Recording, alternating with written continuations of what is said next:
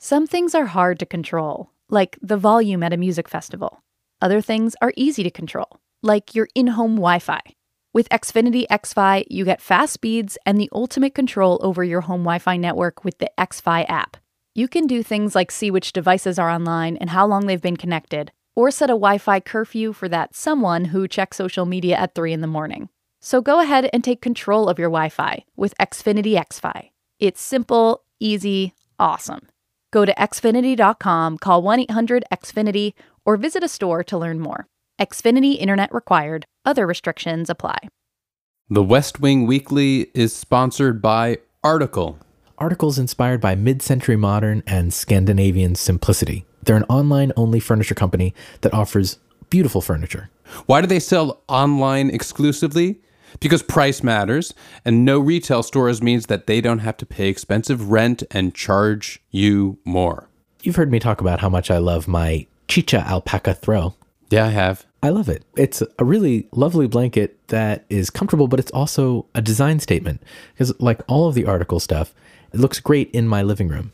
You know that of an evening, I like to expound on my Bamba poofs. I do know that. They are gorgeous. You can sit on them. You can sit on another chair, put your feet up on them. You can use them as a little table. And here's your chance to save $50 off of a purchase of $100 or more. Just go to article.com slash westwing, and then your discount will be applied to your purchase. Once again, that's article.com slash westwing. Go to article.com and check out the goods. Chicha. Poof.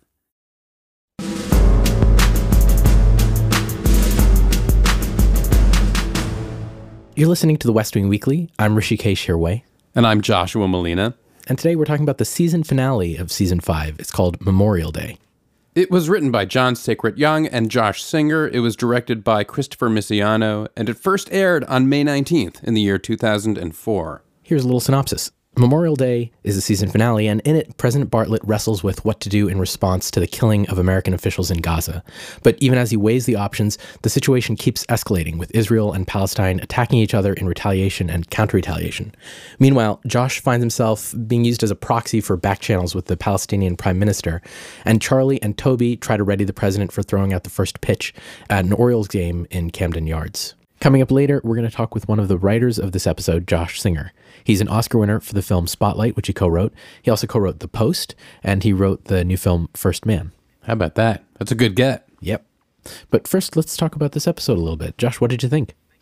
Uh, I liked this episode. I thought a good continuation of the last and a good end of the season. I like the very last moment itself. We don't have to begin at the last moment, but uh, I like the heft of this episode and where it kind of leaves us as we look forward to the next season. Yeah, let's take a second, maybe before we even discuss the granular parts of the episode itself, and um, just reflect on the fact that this is the end of the season. This is our season five finale, as well as the show's. It's major. You know, this is my first time watching this season, as has been widely discussed by us. And people told me a lot of negative things about season five before I watched it. And I think some of those comments set my expectations pretty low. And I'm happy to say that the show consistently surpassed my expectations.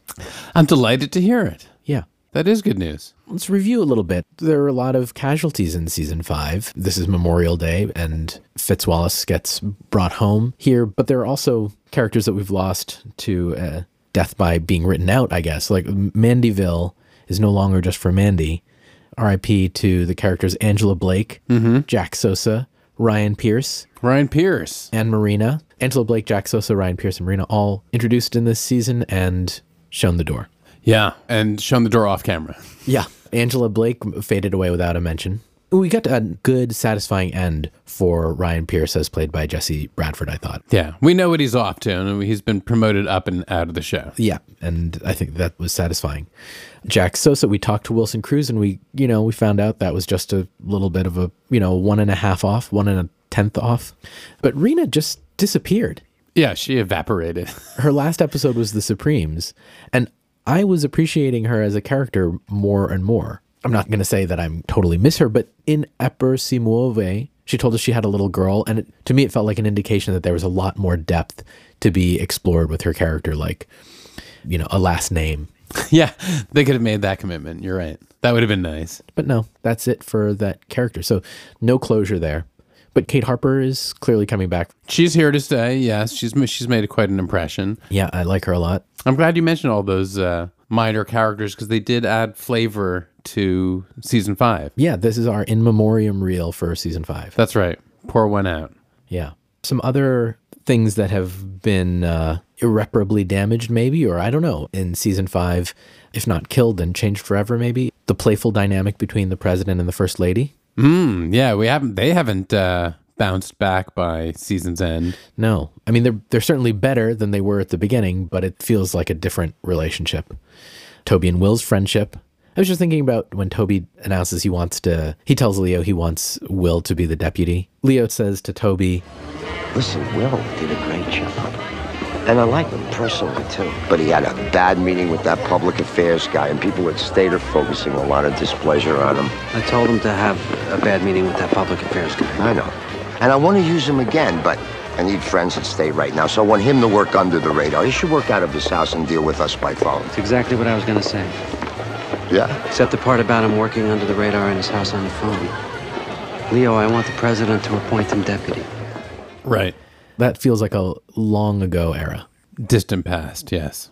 And maybe for me, the biggest casualty of this season was a level of likability to our characters overall. Mm, yeah, I think that's true, and I think that's why some people tag this season as a low point or a downer. But I think there's also something to be said for getting to the less attractive depths of some of our characters too. I kind I like that. I guess is what I'm saying. I've often bridled against the sort of hero worship of these characters, so I kind of like when we get to see the lesser side the more human aspects of these guys. Hmm. You know, I, I was thinking about how in this episode at the at the very end, when the president and Leo are in the tunnel, The most important moment of your presidency, and you're gonna blow it because you're human. You're a father who almost You lost think this is about Zoe? You're damn right it's about Zoe and Ellie and Elizabeth and Mallory. I was glad that they brought that storyline back, you know, to cast a long and sort of unfun shadow. I thought it was reasonable that it cast such a long shadow, but it wasn't that mm. much fun to watch. And I thought maybe that is my takeaway from this season in relation to what you're talking about in terms of their likability. You know, reasonable, but not so fun. Yeah, I think that's a fair assessment. How about great things that you liked about season five? Do you have any favorite aspects of it? Nah, nothing really jumps out. For me, I will say I think Donna's storyline, her evolution in this season is I, I really enjoyed that. That's what I meant to say. You know, for four seasons, she basically didn't really evolve, even as other characters did here and there. And I thought this was really interesting. You know, there are some ways in which she's growing apart from Josh, and some ways in which she's just growing up in her job, and the way that Angela Blake introduced that dynamic, and the way that CJ kind of encouraged it. I, I thought all of that stuff was really neat. Yeah, so Donna's my favorite thing about season five. Yeah, she perhaps had the greatest uh, character development over this season. Mm-hmm. Yeah, I suspect you're right. One thing I also liked, it's more of an absence of something, so it's a little bit harder to really feel, I think. But one thing that we never really discussed in this season is Deus Ex Machina, Yeah. which is something that I felt like came up in the Sorkin era. It, it was less of a go-to uh, device in this season. You're saying? Yeah, and sometimes, you know, whether it's in the pilot and it's the, you know the president and the lambs of God, or in Stackhouse filibuster, you know Donna and her superhuman intuition about uh, Stackhouse and his grandchildren. I mean, Right. there weren't those kinds of huge leaps, and I liked that. Those are little things that would sometimes mar episodes that I love in the first four seasons. Interesting. So would you you would choose that as illustrative of Aaron's years and a device that he he liked to go to? I think so. Yeah. I mean, it, certainly it got sprinkled in. Certainly wasn't a thing that happened commonly, but it happened. I think what you're describing points out a tendency of Aaron's, which is uh, less one of John's. Which Aaron writes, and he does it very, very well. And I guess perhaps at times less so for you, but he likes to write fairy tales. And I think the show was a little bit more of a wish fulfillment fairy tale under his four seasons than we've seen in this season. And mm-hmm. I guess that probably more than anything speaks to the two men who are running the show. Mm-hmm. I think you're right. Yeah. I have another category in our yearbook superlatives here. Yes. I'm going to give most underrated character to Bob Russell. Hmm.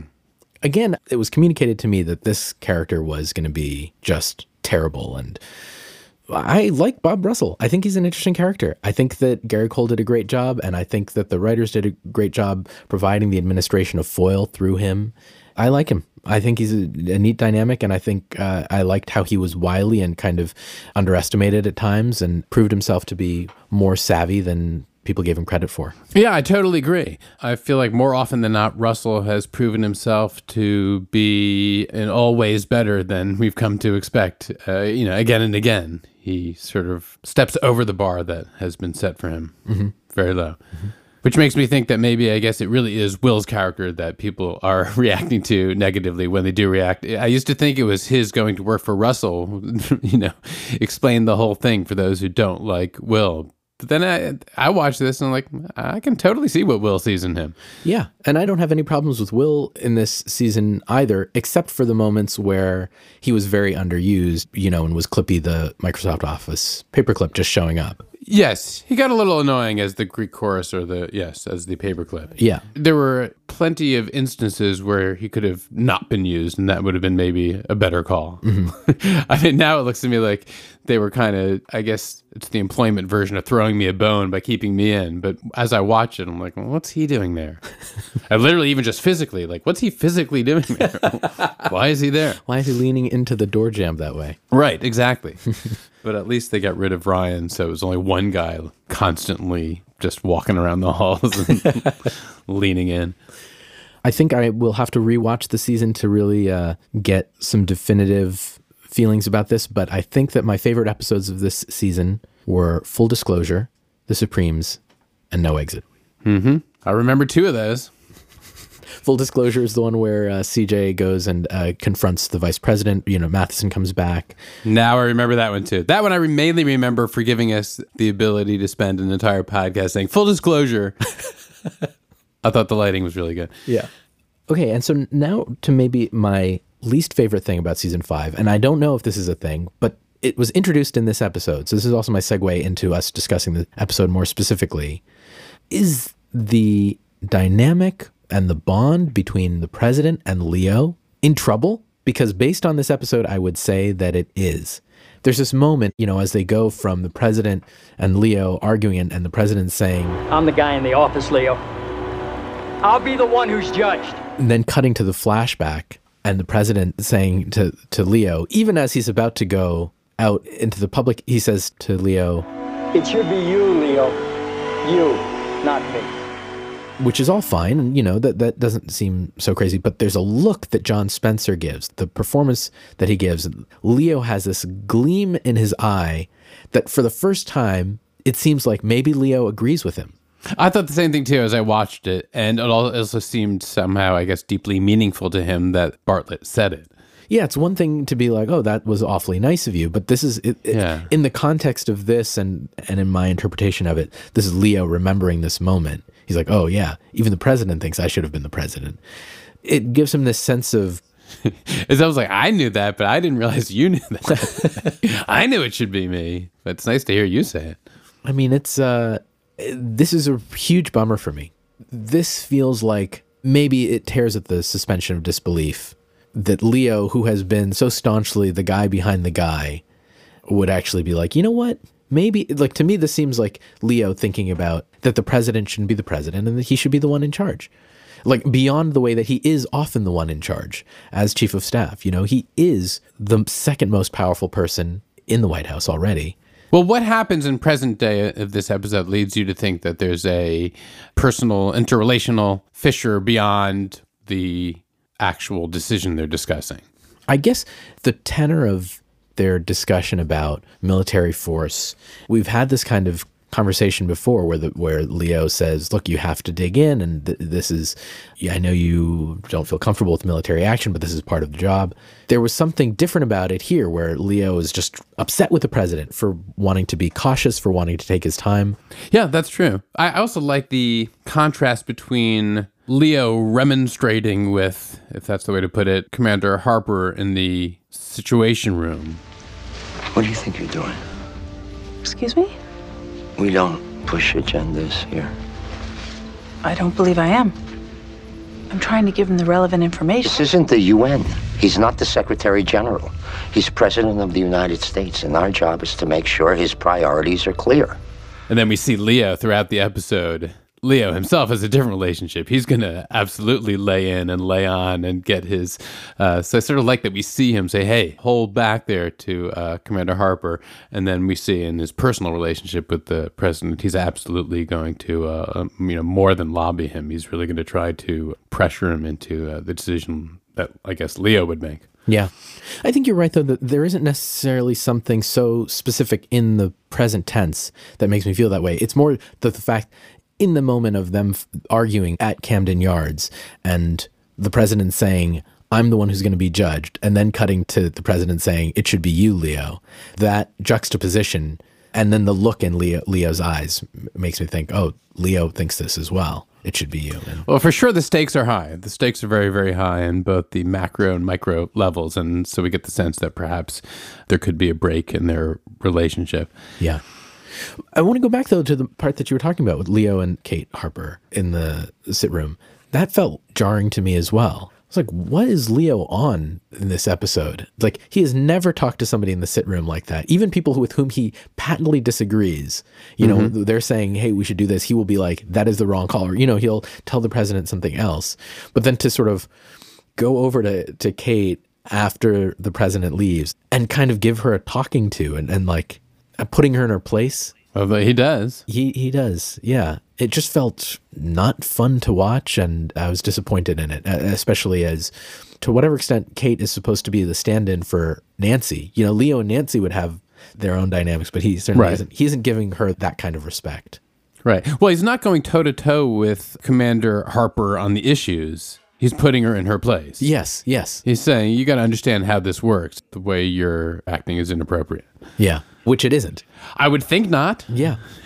Yeah, I would think that uh, her job is to do what she's doing and to lay out what she thinks. Yeah. But I also, I guess he also feels that uh, I don't know. We're getting, so- you know, Leo's got a sort of a hawkishness to him. He, he says, Today's priority is not world peace. Right. What a line. Yeah. That's a great line of dialogue. I thought. Like, Yeah. wow, he's just he's just laying it out there. He's just saying it. I would say it's a bombshell if it weren't uh, too literal of a line. Yeah. so th- I'm hoping that this is a dynamic that's introduced here in the finale, but I, I really hope that um, this is the biggest cliffhanger to me is like what's going to happen between Leo and the president, which is not a fun cliffhanger. Bombing Gaza could be the most dangerous move this country has made in two centuries. Or not. In 75 years, we'll know if we're right or wrong, but nobody standing here today can tell me that with any certainty. Jumping to another part of this episode, I really like the line that Josh has when he's trying to go see Donna. He says, I work for the President of the United States. I have the diplomatic rank of a three star general. Tell me where Donna Moss is. and it is not, although Josh can be prone to bragging or whatever, this is not the moment where he's doing that. He's doing whatever he can to try and get in the room. And it's just a cool detail to find that out that the deputy chief of staff, Is that true? You think? I think that is. Oh, I didn't. I just seemed like something to say. I don't know. I didn't look it up, but I'm buying it and I like it. oh, that's funny. I, am willing willing to go with it. To me, it was very much like the way the guys go into the police station in Celestial Navigation. it's like that. Don't you know who we are? Kind of thing. Really? Yeah. When he says, uh, the nurse says, Are you a relative? He says, I work for the president of the United States. I have a diplomatic rank of a three star general. Tell me where she is. I guess so. I thought it was annoying. Really? yeah. Why don't you just explain the situation? And she wouldn't stop for red lights if he were hurt. I guess so. He won't stop for inquisitive nurses. I, apparently not. Yeah.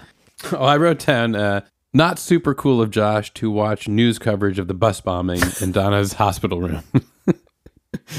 I'm like, dude, put on a little Bob Ross or something maybe a little more soothing for the bomb victim behind you. Yeah. and maybe not CNN covering the bomb, the bus blast. You know a fun fact about Bob Ross? He has the diplomatic rank of a three star general. I believe that. I like at the very, I guess, the cold open. Uh, first of all, we get Natalia Nogulich, actress of Serbian descent, uh, playing the Israeli ambassador. She does a good job. I think she's also a um, an Atlantic Theater Company uh, type person. I remember being aware of her maybe knowing her back uh, in New York when I knew all those guys. And I like that President Bartlet is trying to kind of hammer at her and against further Israeli retaliatory action. Mm-hmm. And she poses him a question and basically says, Mr. President, we received information on the whereabouts of a man responsible for the repeated killing of our citizens. We had a specific location and little time.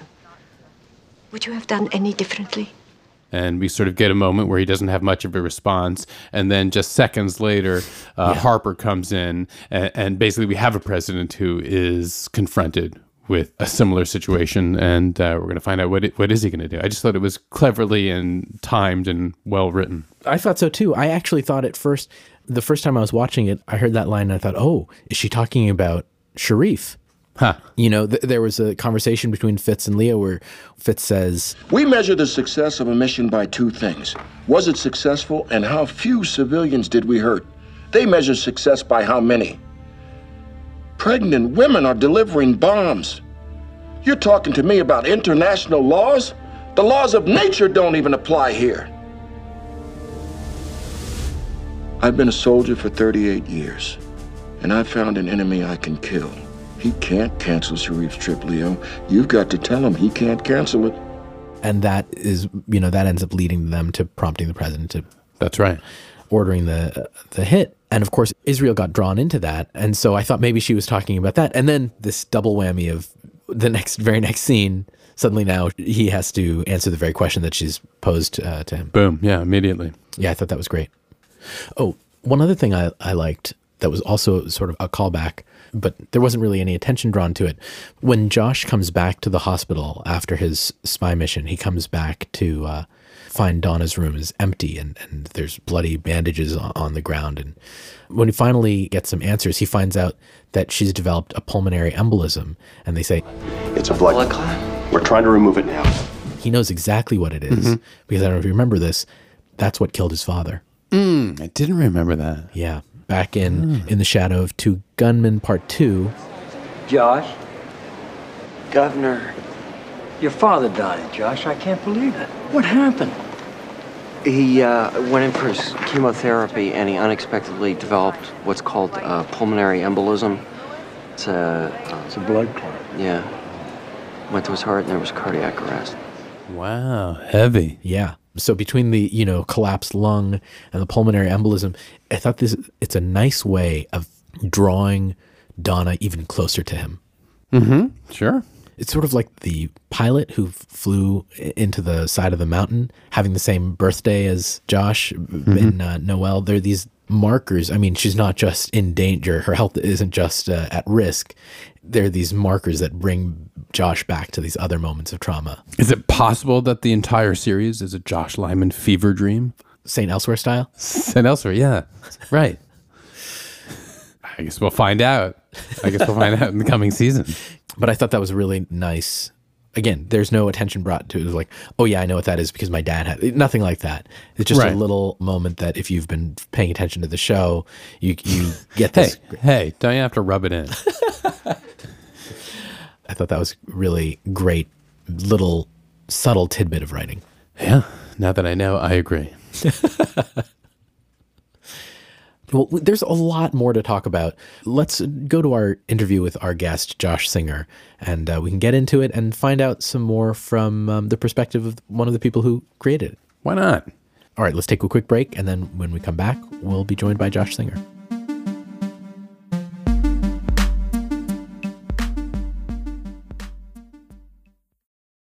The West Wing Weekly is sponsored by SimpliSafe. If you've been thinking about getting a SimpliSafe home security system but have been waiting for the holidays when all the tech deals come out, well played. You've made a smart move. Right now, we can get you a great deal on SimpliSafe. If you go to simplisafe.com slash westwing, you'll get 25% off any new system. Hey, that's a deal. They rarely do anything like this, but they're doing it just for us, just for the holidays. SimpliSafe is great protection for your home and your family. They don't make you sign a contract, and there's no hidden fees. And they're getting awesome reviews. CNET, PC Mag, and Wirecutter all say SimpliSafe is the best security system there is. So if you're looking for a security system and want a great deal, go to simplisafe.com slash westwing to save 25%.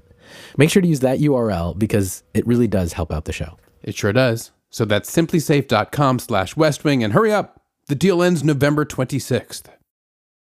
The West Wing Weekly is sponsored by Squarespace. Squarespace is the best way for you to create a beautiful website.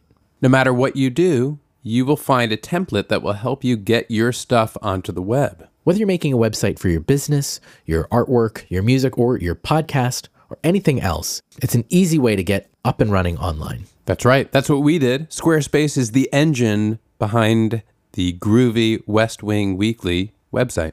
That's right. We used one of their beautiful templates to get started, and maintaining the website is so easy, even Josh could do it. That's saying something.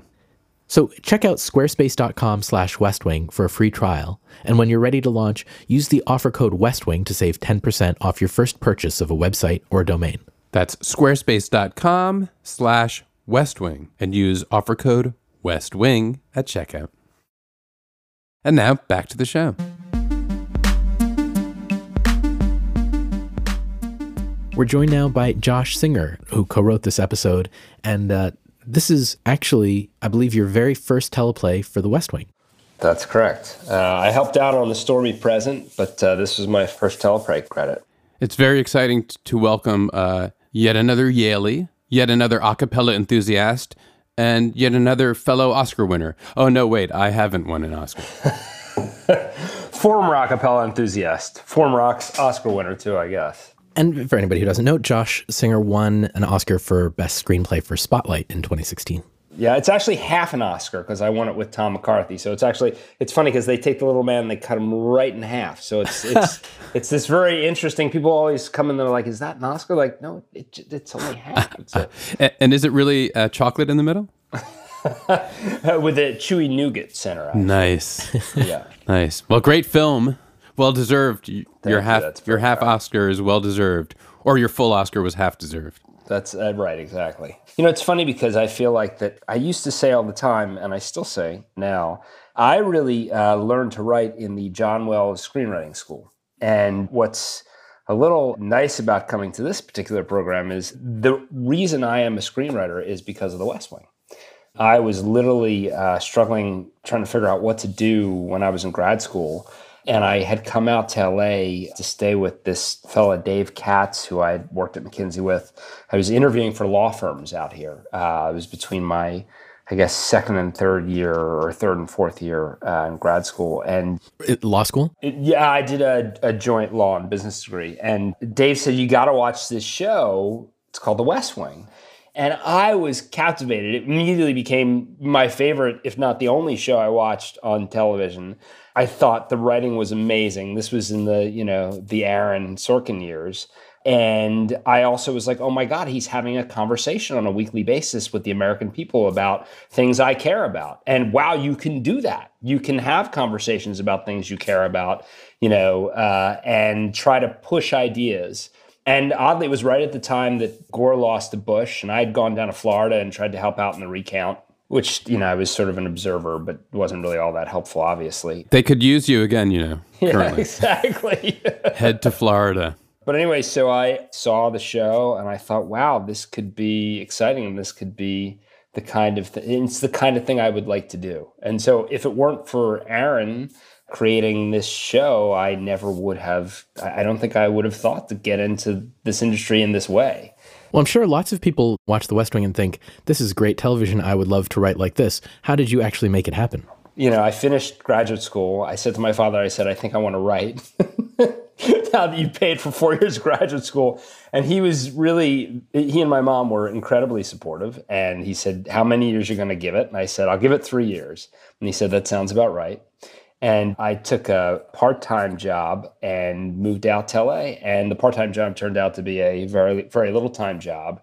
And I met, you know, actually the Yale connection was quite helpful because my friend Derek Simons, uh, who I'd been in the Whiffenpoofs with, he actually uh, introduced me to a guy named John Stevens and to another guy named Peter Blake, who were television writers. And Peter actually told me, well, what you do is you write a spec script, right? Mock scripts of shows that were on the air.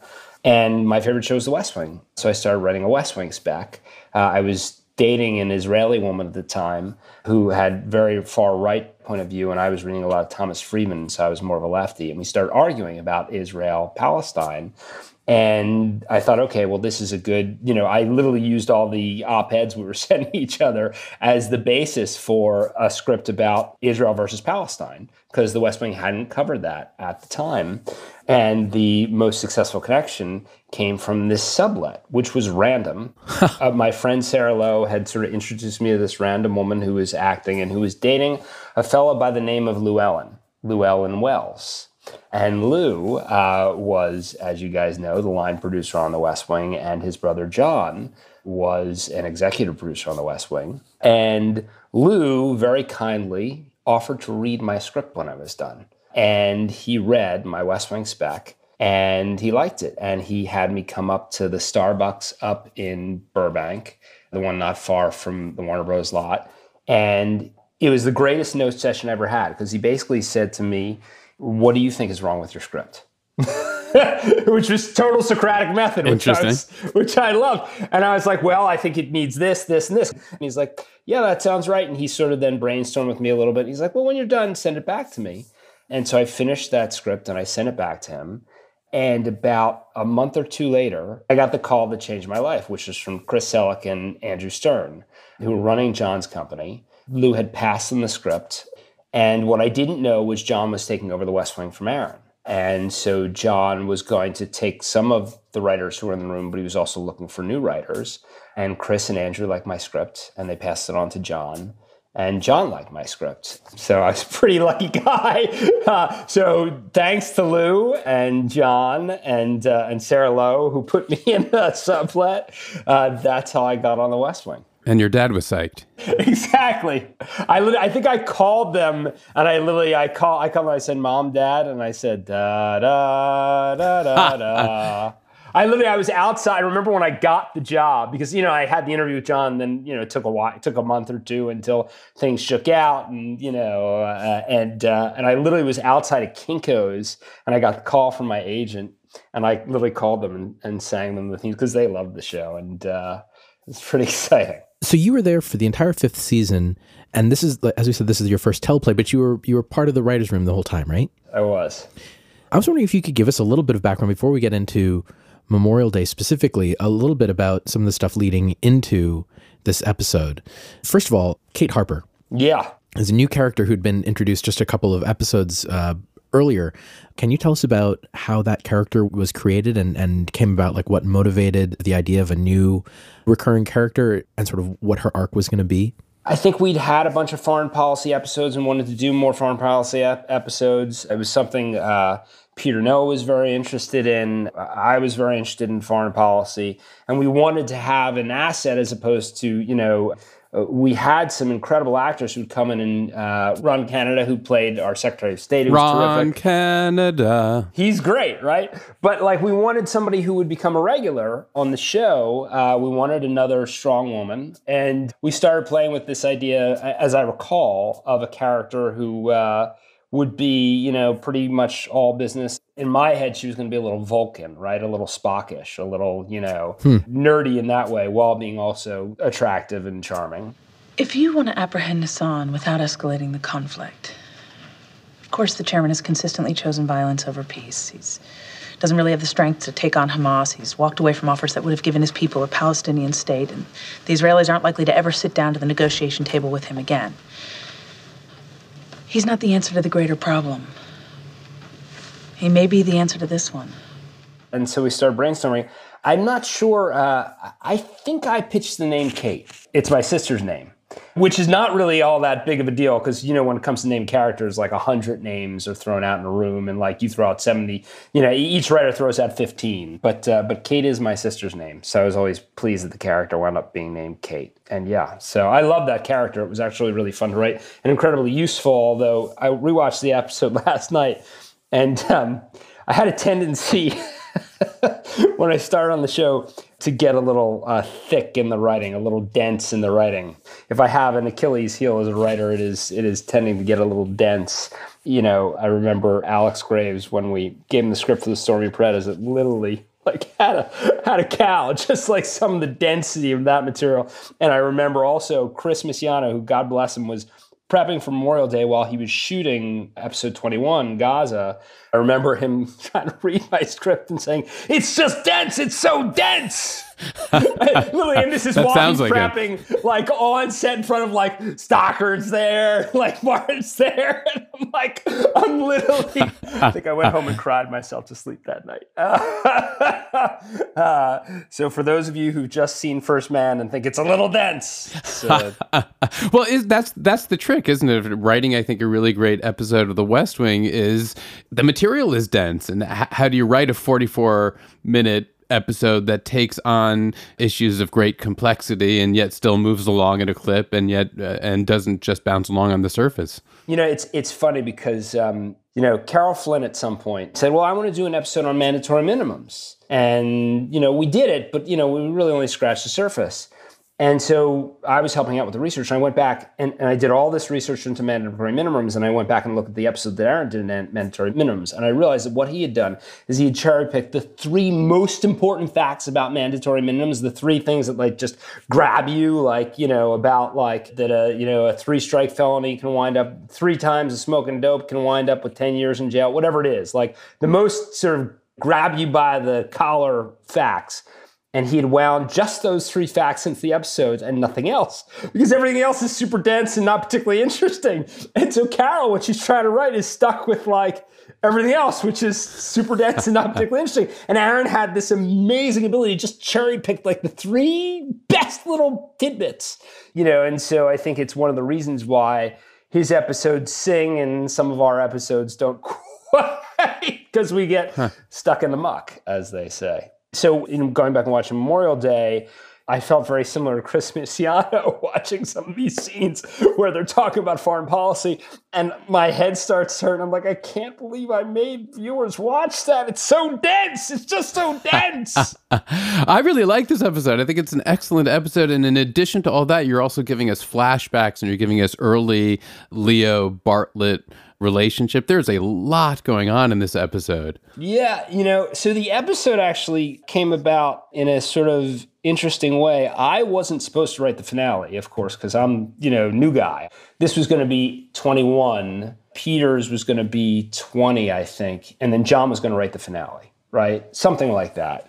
And I'd been pushing, you know, all year to do Israel Palestine because I'd written my spec on it and I was super excited and I thought it was something that would be fun to cover and I knew a bunch about it and it was something I wanted to write about. And I remember in the room, like, then we got this idea, oh, maybe we'll do like a couple episode arc on Israel Palestine. So we wound up settling on, okay, we would do this episode with Donna and Gaza, and then which Peter Noah wrote beautifully. Although we fought a lot about like, because we wound up, you know, I was somebody who'd started very far left on this issue. And the more I got to know in talking to all my friends at AIPAC or who worked with AIPAC, the more I drifted towards the right. And so I wound up being the guy, and I'm still pretty far left. I mean, I'm a Thomas Friedman, Israel Palestine guy, as it were. Would you explain what that means? Uh, well, just in terms of like where where you come down on this issue, because it's a thorny one, Yeah. and you know, are you, you know, I I- wouldn't call myself pro-Palestinian, but I actually don't, you know, love the behavior of the Israelis for the last 10, 15 years, and I'm not a huge fan of Netanyahu.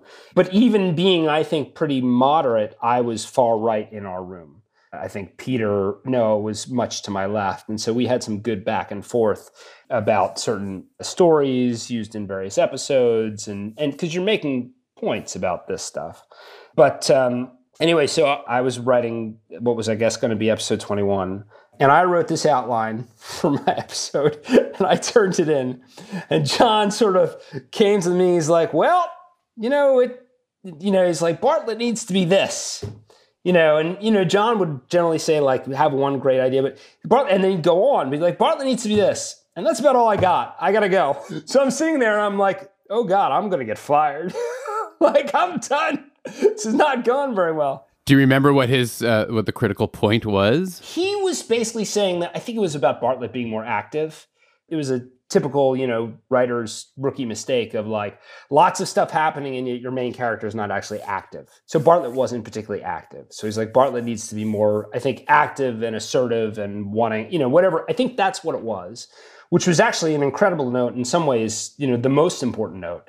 But the rest of the outline, which was a mess, he basically was like, this is a mess. And I, I did have the baseball thing in there because I had asked Lou, I'd say, could we ever go? I love baseball. So I said to Lou Wells, I said, would we ever shoot in a stadium? He's like, well, I don't know. We could look into it. And he basically came back to me while I was writing my outline and said, yeah, we could shoot in Camden Yards. And I was like, oh my God, like that was the greatest thing I could imagine. And so I uh, had written the baseball storyline, which was fun. So that was kind of working. And then there was this big, huge Israel Palestine thing that wasn't working at all. And then I didn't really have a B story except Josh and Donna over in the hospital and nothing was happening there. And so John says, well, Bartlet needs to be more aggressive and has to have more of a more active, and then left the room because this was a real mess. And the other writer starts to leave, and I literally I don't grab them, but I literally say, "Guys, you can't leave me. I need help. You can't leave me, really." don't and go. so, and I said, "Lawrence, what do I do about this A story?" And so Lawrence Lee walked me through how I handle the A story. Like, what are the, you know, and I think he probably came up with the thing where the speech at the top. Tyranny of terror, death mongers.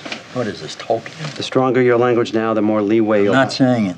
So I think that was probably Lawrence, you know, because that's a pure, like, brilliant Lawrence. Like, this is actually how these things work. Might have been Eli, but, you know, I, I remember sort of calling Lawrence. And I was like, what am I going to do with this Josh and Donna? And Peter Noah, bless him, Peter Noah said, well, what if Josh were a spy, right? What if Josh turned out to be a spy? Which, you know, at first sounded like a pretty goofy idea, but the more Peter talked about it and then you know, I think a couple other people in the room sort of like said that's not a bad idea. And we started hashing out, like, well, what would that actually look like? And I did a little research, and that is my favorite thing of the whole episode is that whole little storyline. So we were supposed to meet. Uh, I turned in my first script, and like the meeting was canceled, or it wasn't the meeting was canceled. It was like I think John met with all the producers. So essentially, any writer with a producer title which meant that me and Debora and Mark Goffman and Lauren Schmidt, because they were mostly producers, so it meant like everybody but like the four of us. so like I'm sitting in my office, I'm like, oh, I'm definitely gonna get fired. This is it, I'm getting fired. And I was like, I thought the script was good. And I think I had made Debora read it ahead of time and she she'd give me some notes and said, This isn't bad, you know. And so I was like, I thought it was good. What's going on? Oh my God, I'm gonna get fired. And then they came out and John had put John Sacret Young onto the episode and made it the finale. And he made it the finale because, in truth, he had to write the finale for ER. And I think he was just slammed. And he was like, okay, if I make this the finale, then I can have a group of people bang out 19. You know, I have three or four writers all come together and everybody write, write pieces of 19, which he did, and just slide this down, basically because this feels like a finale. It feels like something you end the season on right? And you know, if you gin up, you know, is Donna going to make it? And you, you know, have this separate, real separation between Leo and Bartlet, like this, you know, and this big major thing, which is going to lead to Camp David at the beginning of the next season. Like this feels like a season finale. Also, what kind of pitch did he throw? Let's not forget that. Huge cliffhanger. right, exactly. Did he hit the mitt? All you hear it hit the mitt. That's true. We call that a flental on this show, the audio that plays as the closing titles go. It's What a do you big call it? flental. it's just syllables that Josh kind of regurgitated when I, I said we we talked about this phenomenon that happens in the show a lot. The story continues even though the visuals are done. Yeah. Then when you see the executive uh, Yeah, producer's yeah, credit, yeah, but there's yeah. still actually some meat to the story, and uh, we thought that needed a term, and so. Uh, Josh um, sort of reflexively said "flintle." That's good. That's good. That's pretty There it is, good. the pinnacle of my writing career. It's pretty good. I, I don't think I've ever come up with anything that clever. Jeez, maybe I should look for another profession. You mentioned the dynamic between Leo and the president here, and uh, that I think is the most shocking part of this episode. I mean, w- with all of the geopolitical stuff going on and the espionage with Josh and everything, to me, the part that was, um, you know, that was the most tense was this idea that suddenly, for the first time, I felt like we were seeing Leo you know, we'd seen Leo look at the president and, and kind of uh, caution against his more dovish tendencies.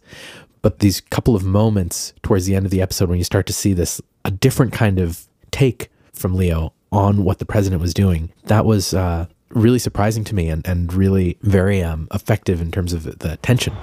How many times have we tried negotiation? We're not negotiating with the chairman. Your priority should be the security of this country.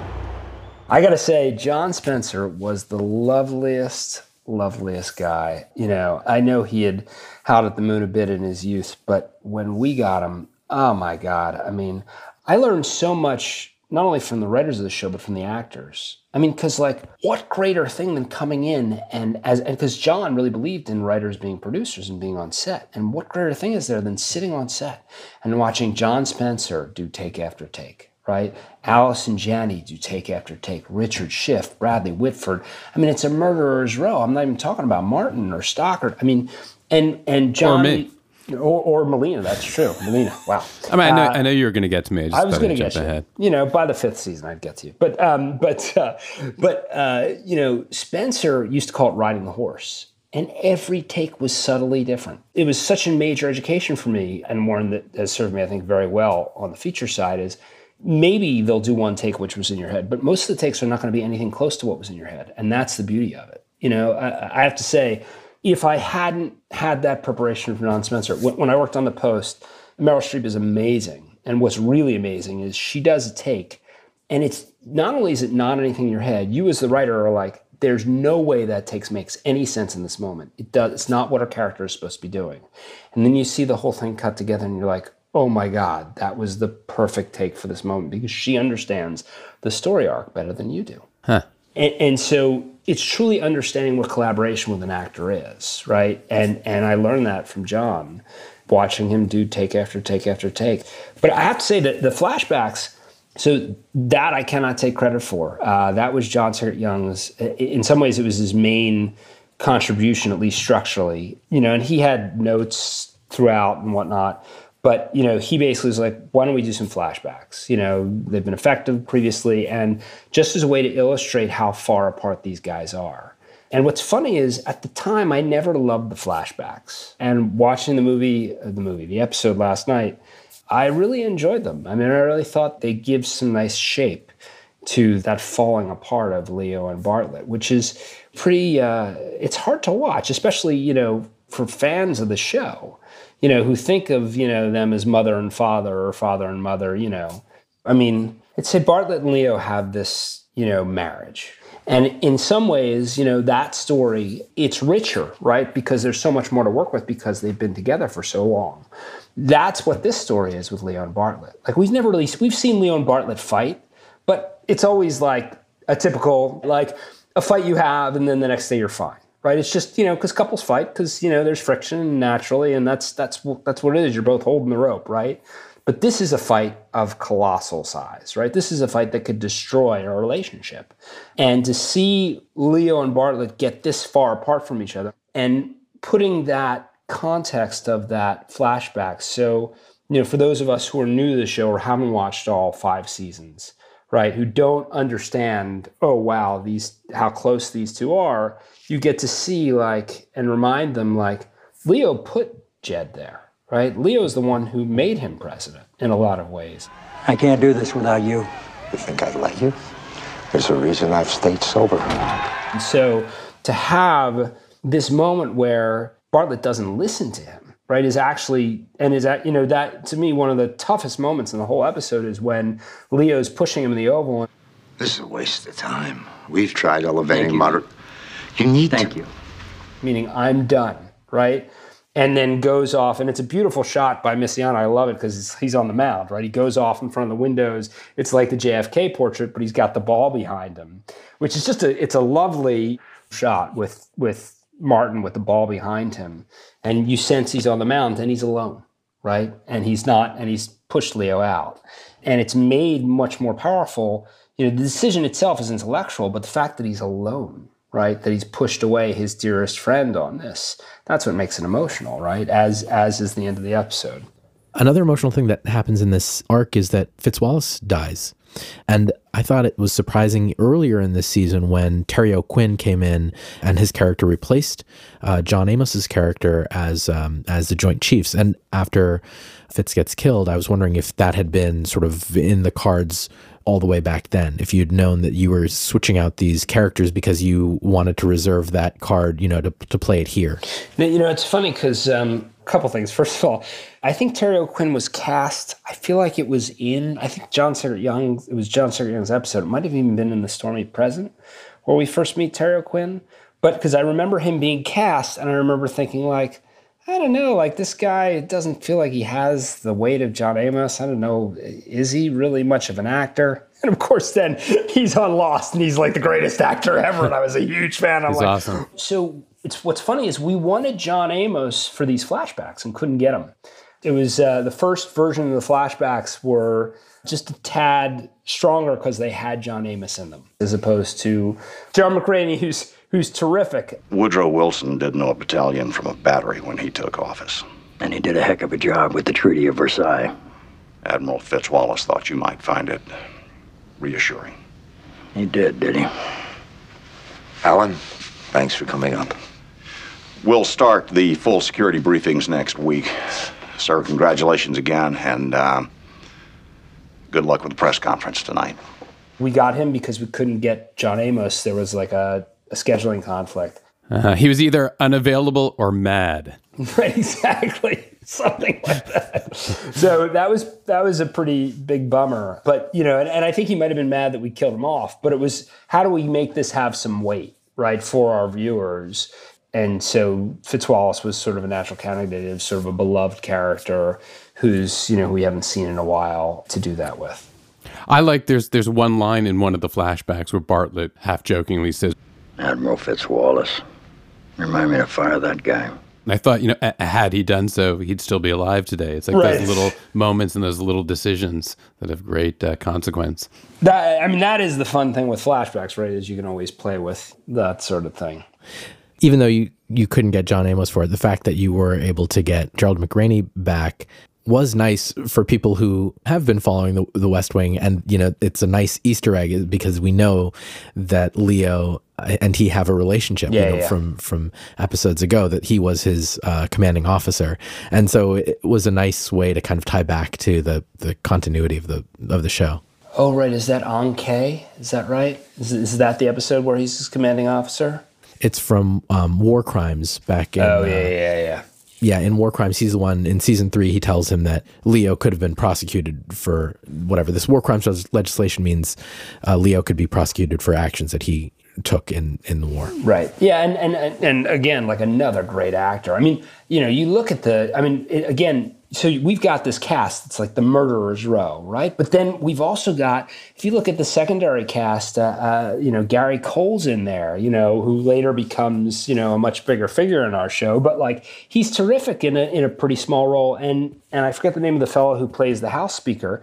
But if you watch 13 Days, I mean, he's a wonderful Steven actor Culp. as well. Steven Culp. Yeah, like so you've got these great, great actors at every turn. It's again, you know, I had no idea how good I had it. Steven Culp is very good. I, I felt in this episode he's got the briefest of appearances, but he's sort of exhorting President Bartlet uh, to action. And there's something in his performance where it's just uh, there's a genuineness to him, where the sort of the politics fall away, and you can see in his face that, that the, the import of his words. I really like him in this. There's an obvious course of action here. And on that, we stand firmly behind the president. And Bob's right. Politics aside, Leo, he's got to do this. Yeah, he's very good at that sort of thing. Again, if you haven't seen 13 Days, uh, he plays Bobby Kennedy and uh, Bruce Greenwood plays uh, JFK. And it's one of my more favorite political movies. Speaking of Kennedy, I thought uh, President Bartlet, this is just a little thing, has a very Kennedy esque moment early on when he's giving his statement to the nation. And he says, I ask for your patience while we hunt for answers. I love every now and then Martin just can't help embodying uh, JFK. You know, it's it's funny because uh, Martin recently told me about uh, meeting Bobby Kennedy. At one of his rallies, you know, when Martin was, you know, on Broadway and went to, you know, sit on stage and, you know, and just with such reverence and, you know, and look, you know, uh, Bartlet's from New Hampshire. I mean, he, you know, might come by some of that, uh, that Boston Fair accent na- naturally. So, naturally. Yeah, exactly. Exactly. Another moment I loved in this episode is um, when we're in Germany in the hospital room and uh, Josh is talking to CJ on the phone, you know, ostensibly trying to tell her a strategic plan for what they're going to do. You need to come out fighting. Leak a force depletion report and blueprints for the invasion. It's language that is, you know, not diplomatic at all to talk about what the U.S. is going to do in Palestine. But while that's happening, Colin has come into the room, Uh, Donna's room, and that, that was a great Freudian slip, and also uh, the kind of thing. It's also the kind of slip that you can imagine someone making from the White House podium and uh, and getting in a lot of trouble. Yeah, I mean, uh, you know, that moment with Colin, uh, Brad is just so wonderful, right? I mean, like the way he sort of gets distracted, and it's hilarious. I think that was Peter Noah's. Uh, he always loved this idea that Donna has this relationship, and then Josh has to confront it and confront his feelings or you know where is he with donna i will say i never thought that josh and donna should ever get together they always felt like brother and sister to me just for what it's worth um, but i did like writing these scenes Like a and- Game of Thrones brother and sister thing. well uh, that may be the way it goes uh, but um, but yeah that was that was uh, that was not I love the uh, that even amidst the greater goings on in this episode, that we get uh, the romantic subplot sort of being inched along, even implicitly. There's a lot of great interplay among Jason and Janel and Brad. Pretty long flight from Gaza to Germany. Not really.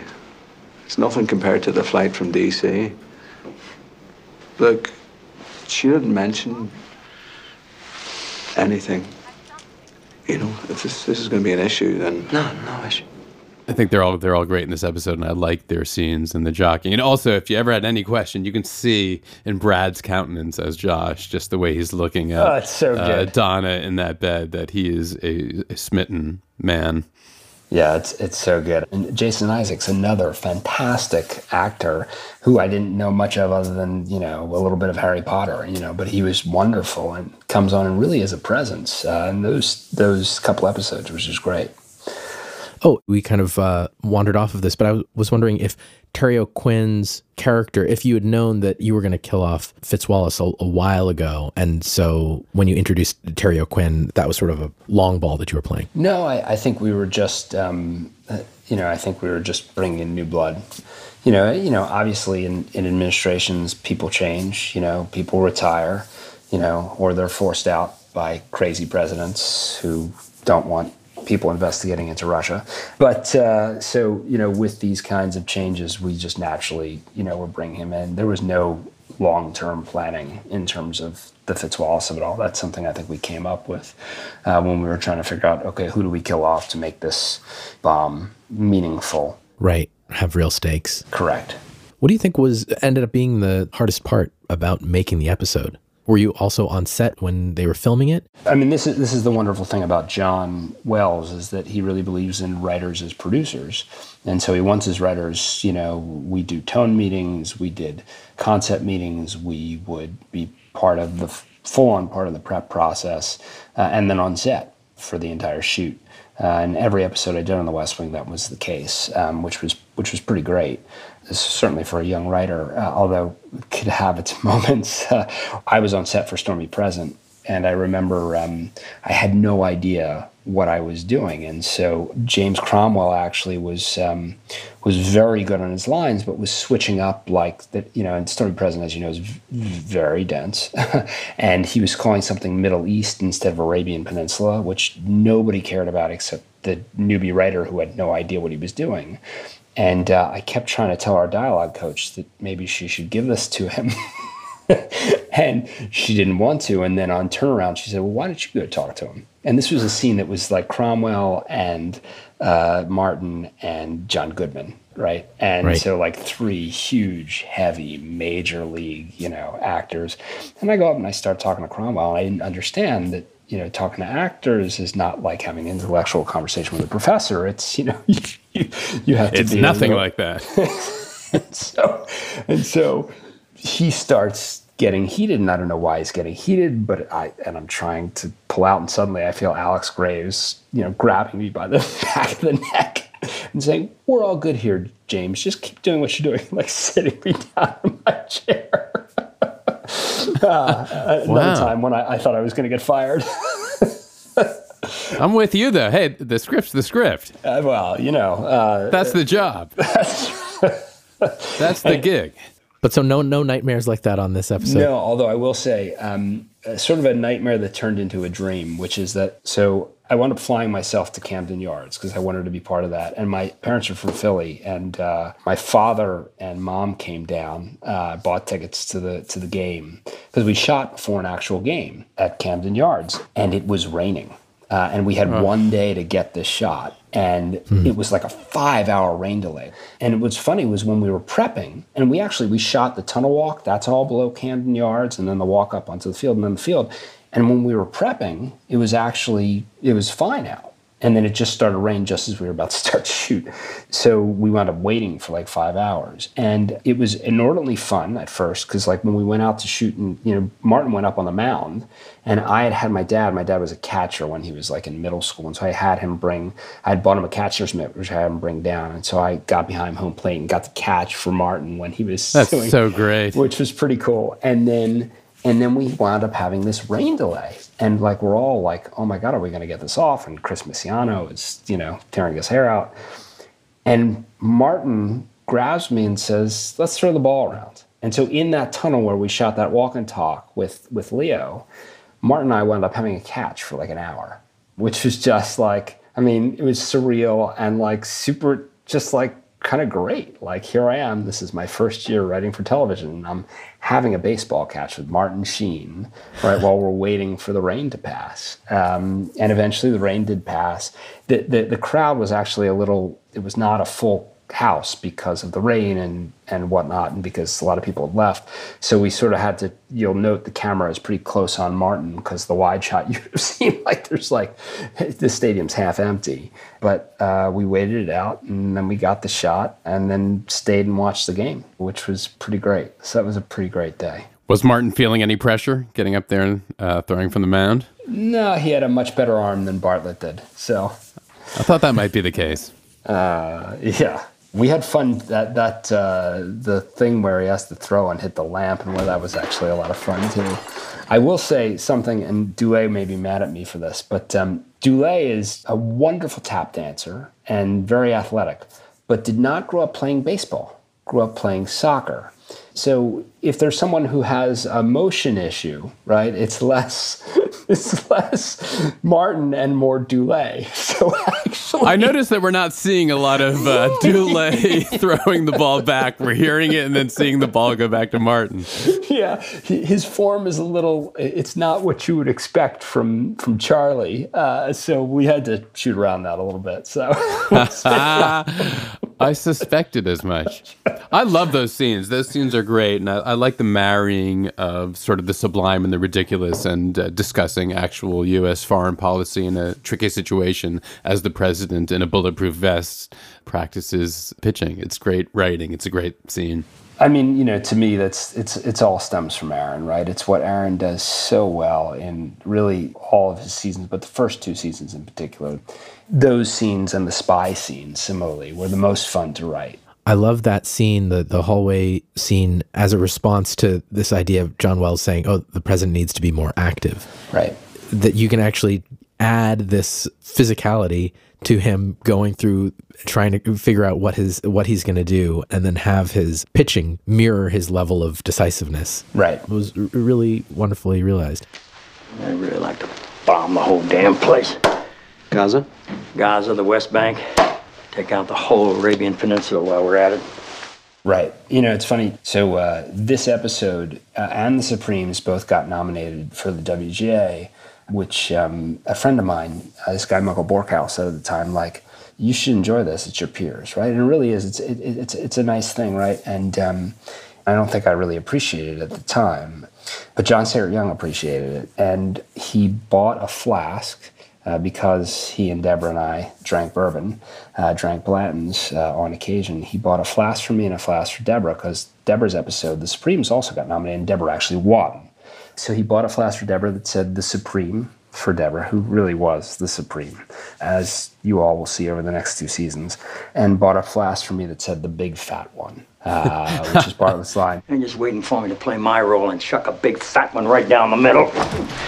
That's great. Right as he manages to. Um, so yeah, so uh, you know, uh, again, that, that first season of The West Wing for me was my first year in writing grad school, and what a wonderful group of teachers I had.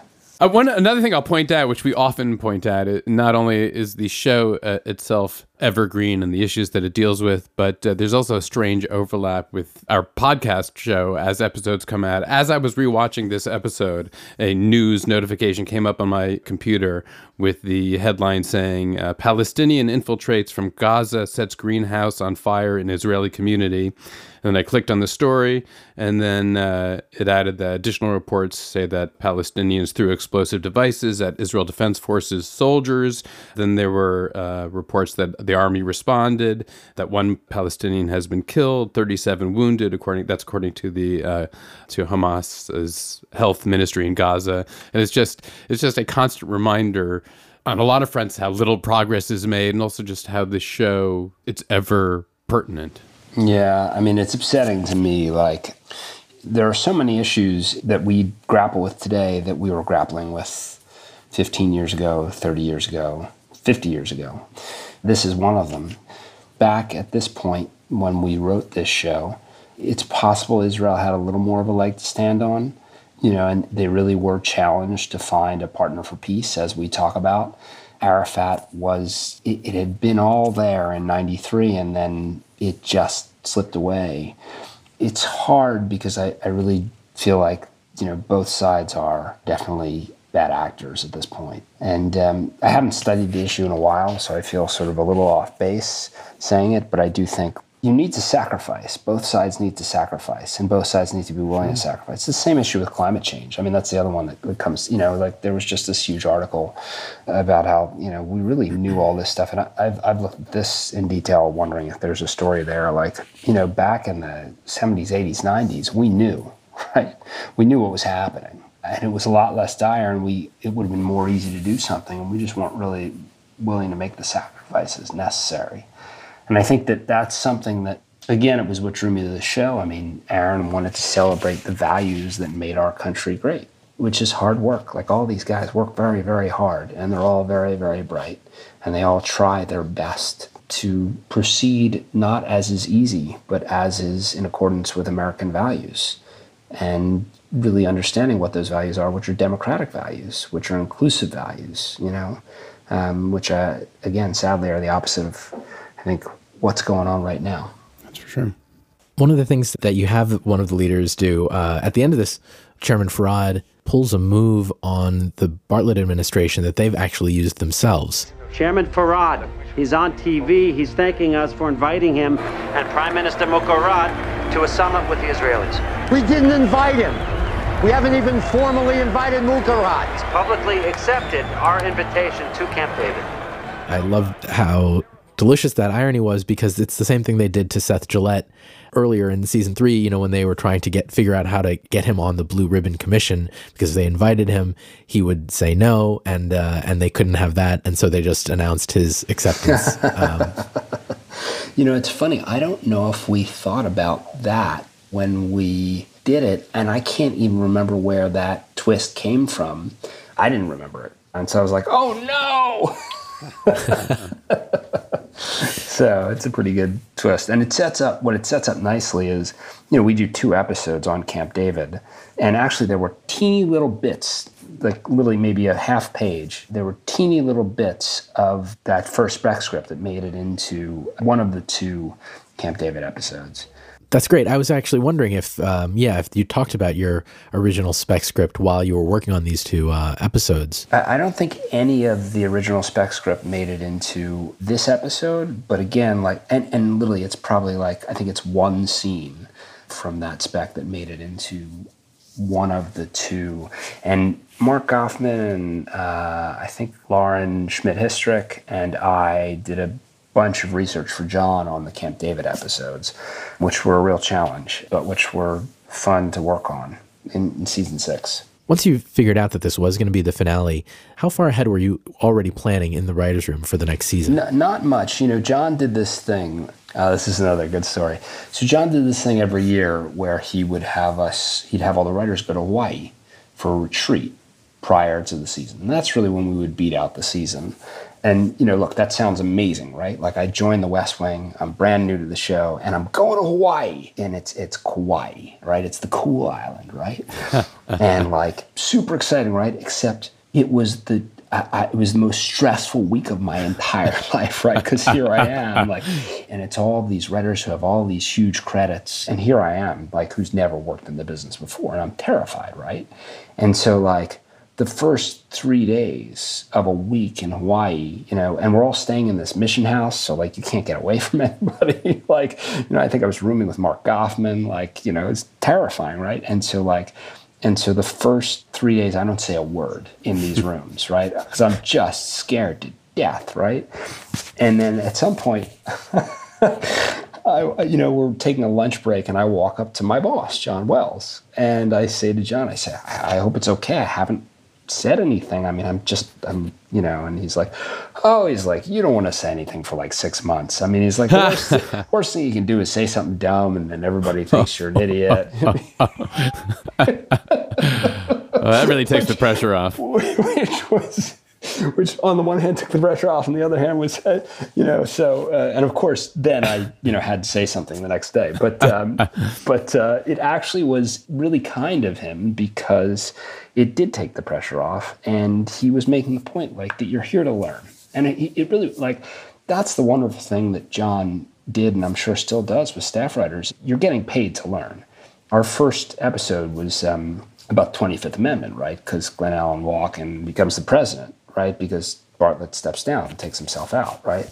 And so, like, John had me, my first assignment was write me a memo on, like, well, how would that work? And what would you call Glenallen Walken? And, you know, would you call him Mr. President? Would you call him Mr. Acting President? Blah, blah. I wrote like a 25 page memo with like 17 pitches for like ways this would be a really cool, you know, thing to do with the 25th Amendment in your episode. None of it made it into a script, right? Because it was all useless, right? Because I didn't know what I was doing. And that was the wonderful thing about John is he was really bringing in young writers to teach them right? And to let them have an opportunity to learn at the footsteps of all these really great writers and then hopefully be able to contribute by the end of the first year right, or by the second year. But so to answer your question, I don't think we had a whole lot planned for the next season other than when John decided we'll slot this in for the finale. The lessons I learned. I mean, it's funny, most people say they go to law school and they learn a different way of thinking. I think I went to John Wells Screenwriting School and learned a different way of thinking. I didn't get to ask the second half of my two parter of, you know, what was the hardest part about making the, the episode. My other part is after rewatching it now, do you have a favorite moment from this episode? Whether it's the writing or the performance or uh, just how something was realized? I would say, like, I'd like to think that I've grown as a writer over the last 14 years, you know. And so what's not surprising is how many of the moments I want to strangle myself because they're so dense. I'm like, really, come on, could you like lose half the words in that, please? But then there are other bits that I'm actually like, wow, okay. And look, a lot of them work because Brad is so good, right? Like Brad does comic moments like that better than anyone. You know, so it's less the writing and more the performance. But I was surprised that some of the stuff actually works. I will say, you know, it's funny. I'm working on this anthology television show about the Oval Office. I want to pick a different president each year and show democracy in crisis. I think it's a maybe a good way to comment on what's going on today, and also a fun way to get back into the Oval Office. And as I've been writing the pilot, I suddenly got this like, oh, I know what this is like, right? and so it's been a lot of like I've been here. You know, Debora Cahn used to look through my scripts and she'd see dense writing and dense writing and dense writing. And Then she'd get to a page where it was line, line, line, line, line, line, line, line, you know, which is the way Aaron writes. And she's like, that's a scene. and so and and by the way, that's the most fun it's fun to write that stuff, right? When you can actually get that banner going and it actually still feels like these are real characters, you know, like, and so I've been playing with that, which has been a lot of fun. That sounds great. Uh, You're a terrific writer, and I, I've been very pleased, not surprised, but very uh, delighted to see your your subsequent success. That's that's very kind. I've been uh, I've been very lucky and very fortunate to work with some great people as I was back then. Thanks so much for joining us, and um, and congratulations on First Man and everything else and everything to come. Thanks, guys.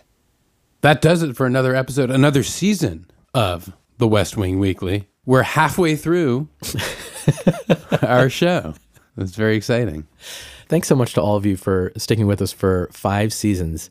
A very special thanks to the people who make this show possible alongside Josh and me, Nick Song, our research assistant, Margaret Miller, our editor, Zach McNees, our post production supervisor.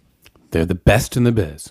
Next week, we have a special episode for you, a special bonus episode while you get ready for Thanksgiving. We're going to be talking about our other favorite political show, Parks and Recreation.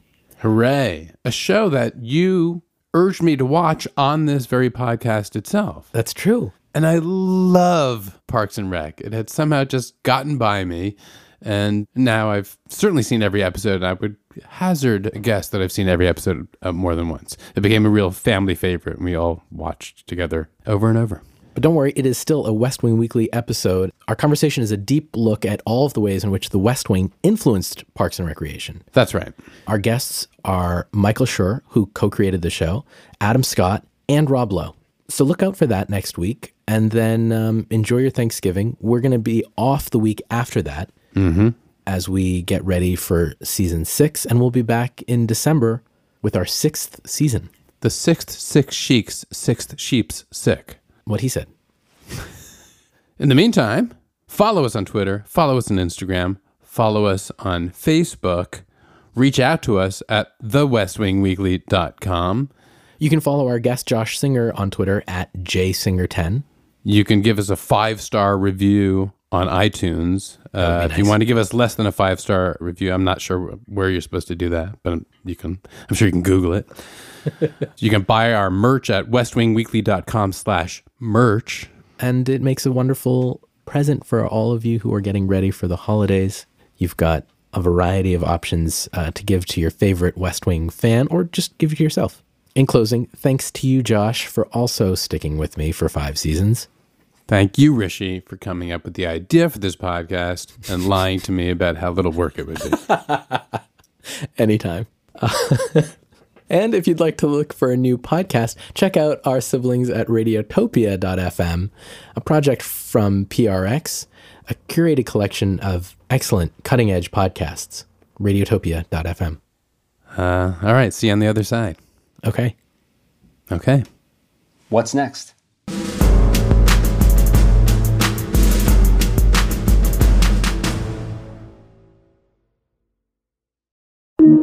Radiotopia.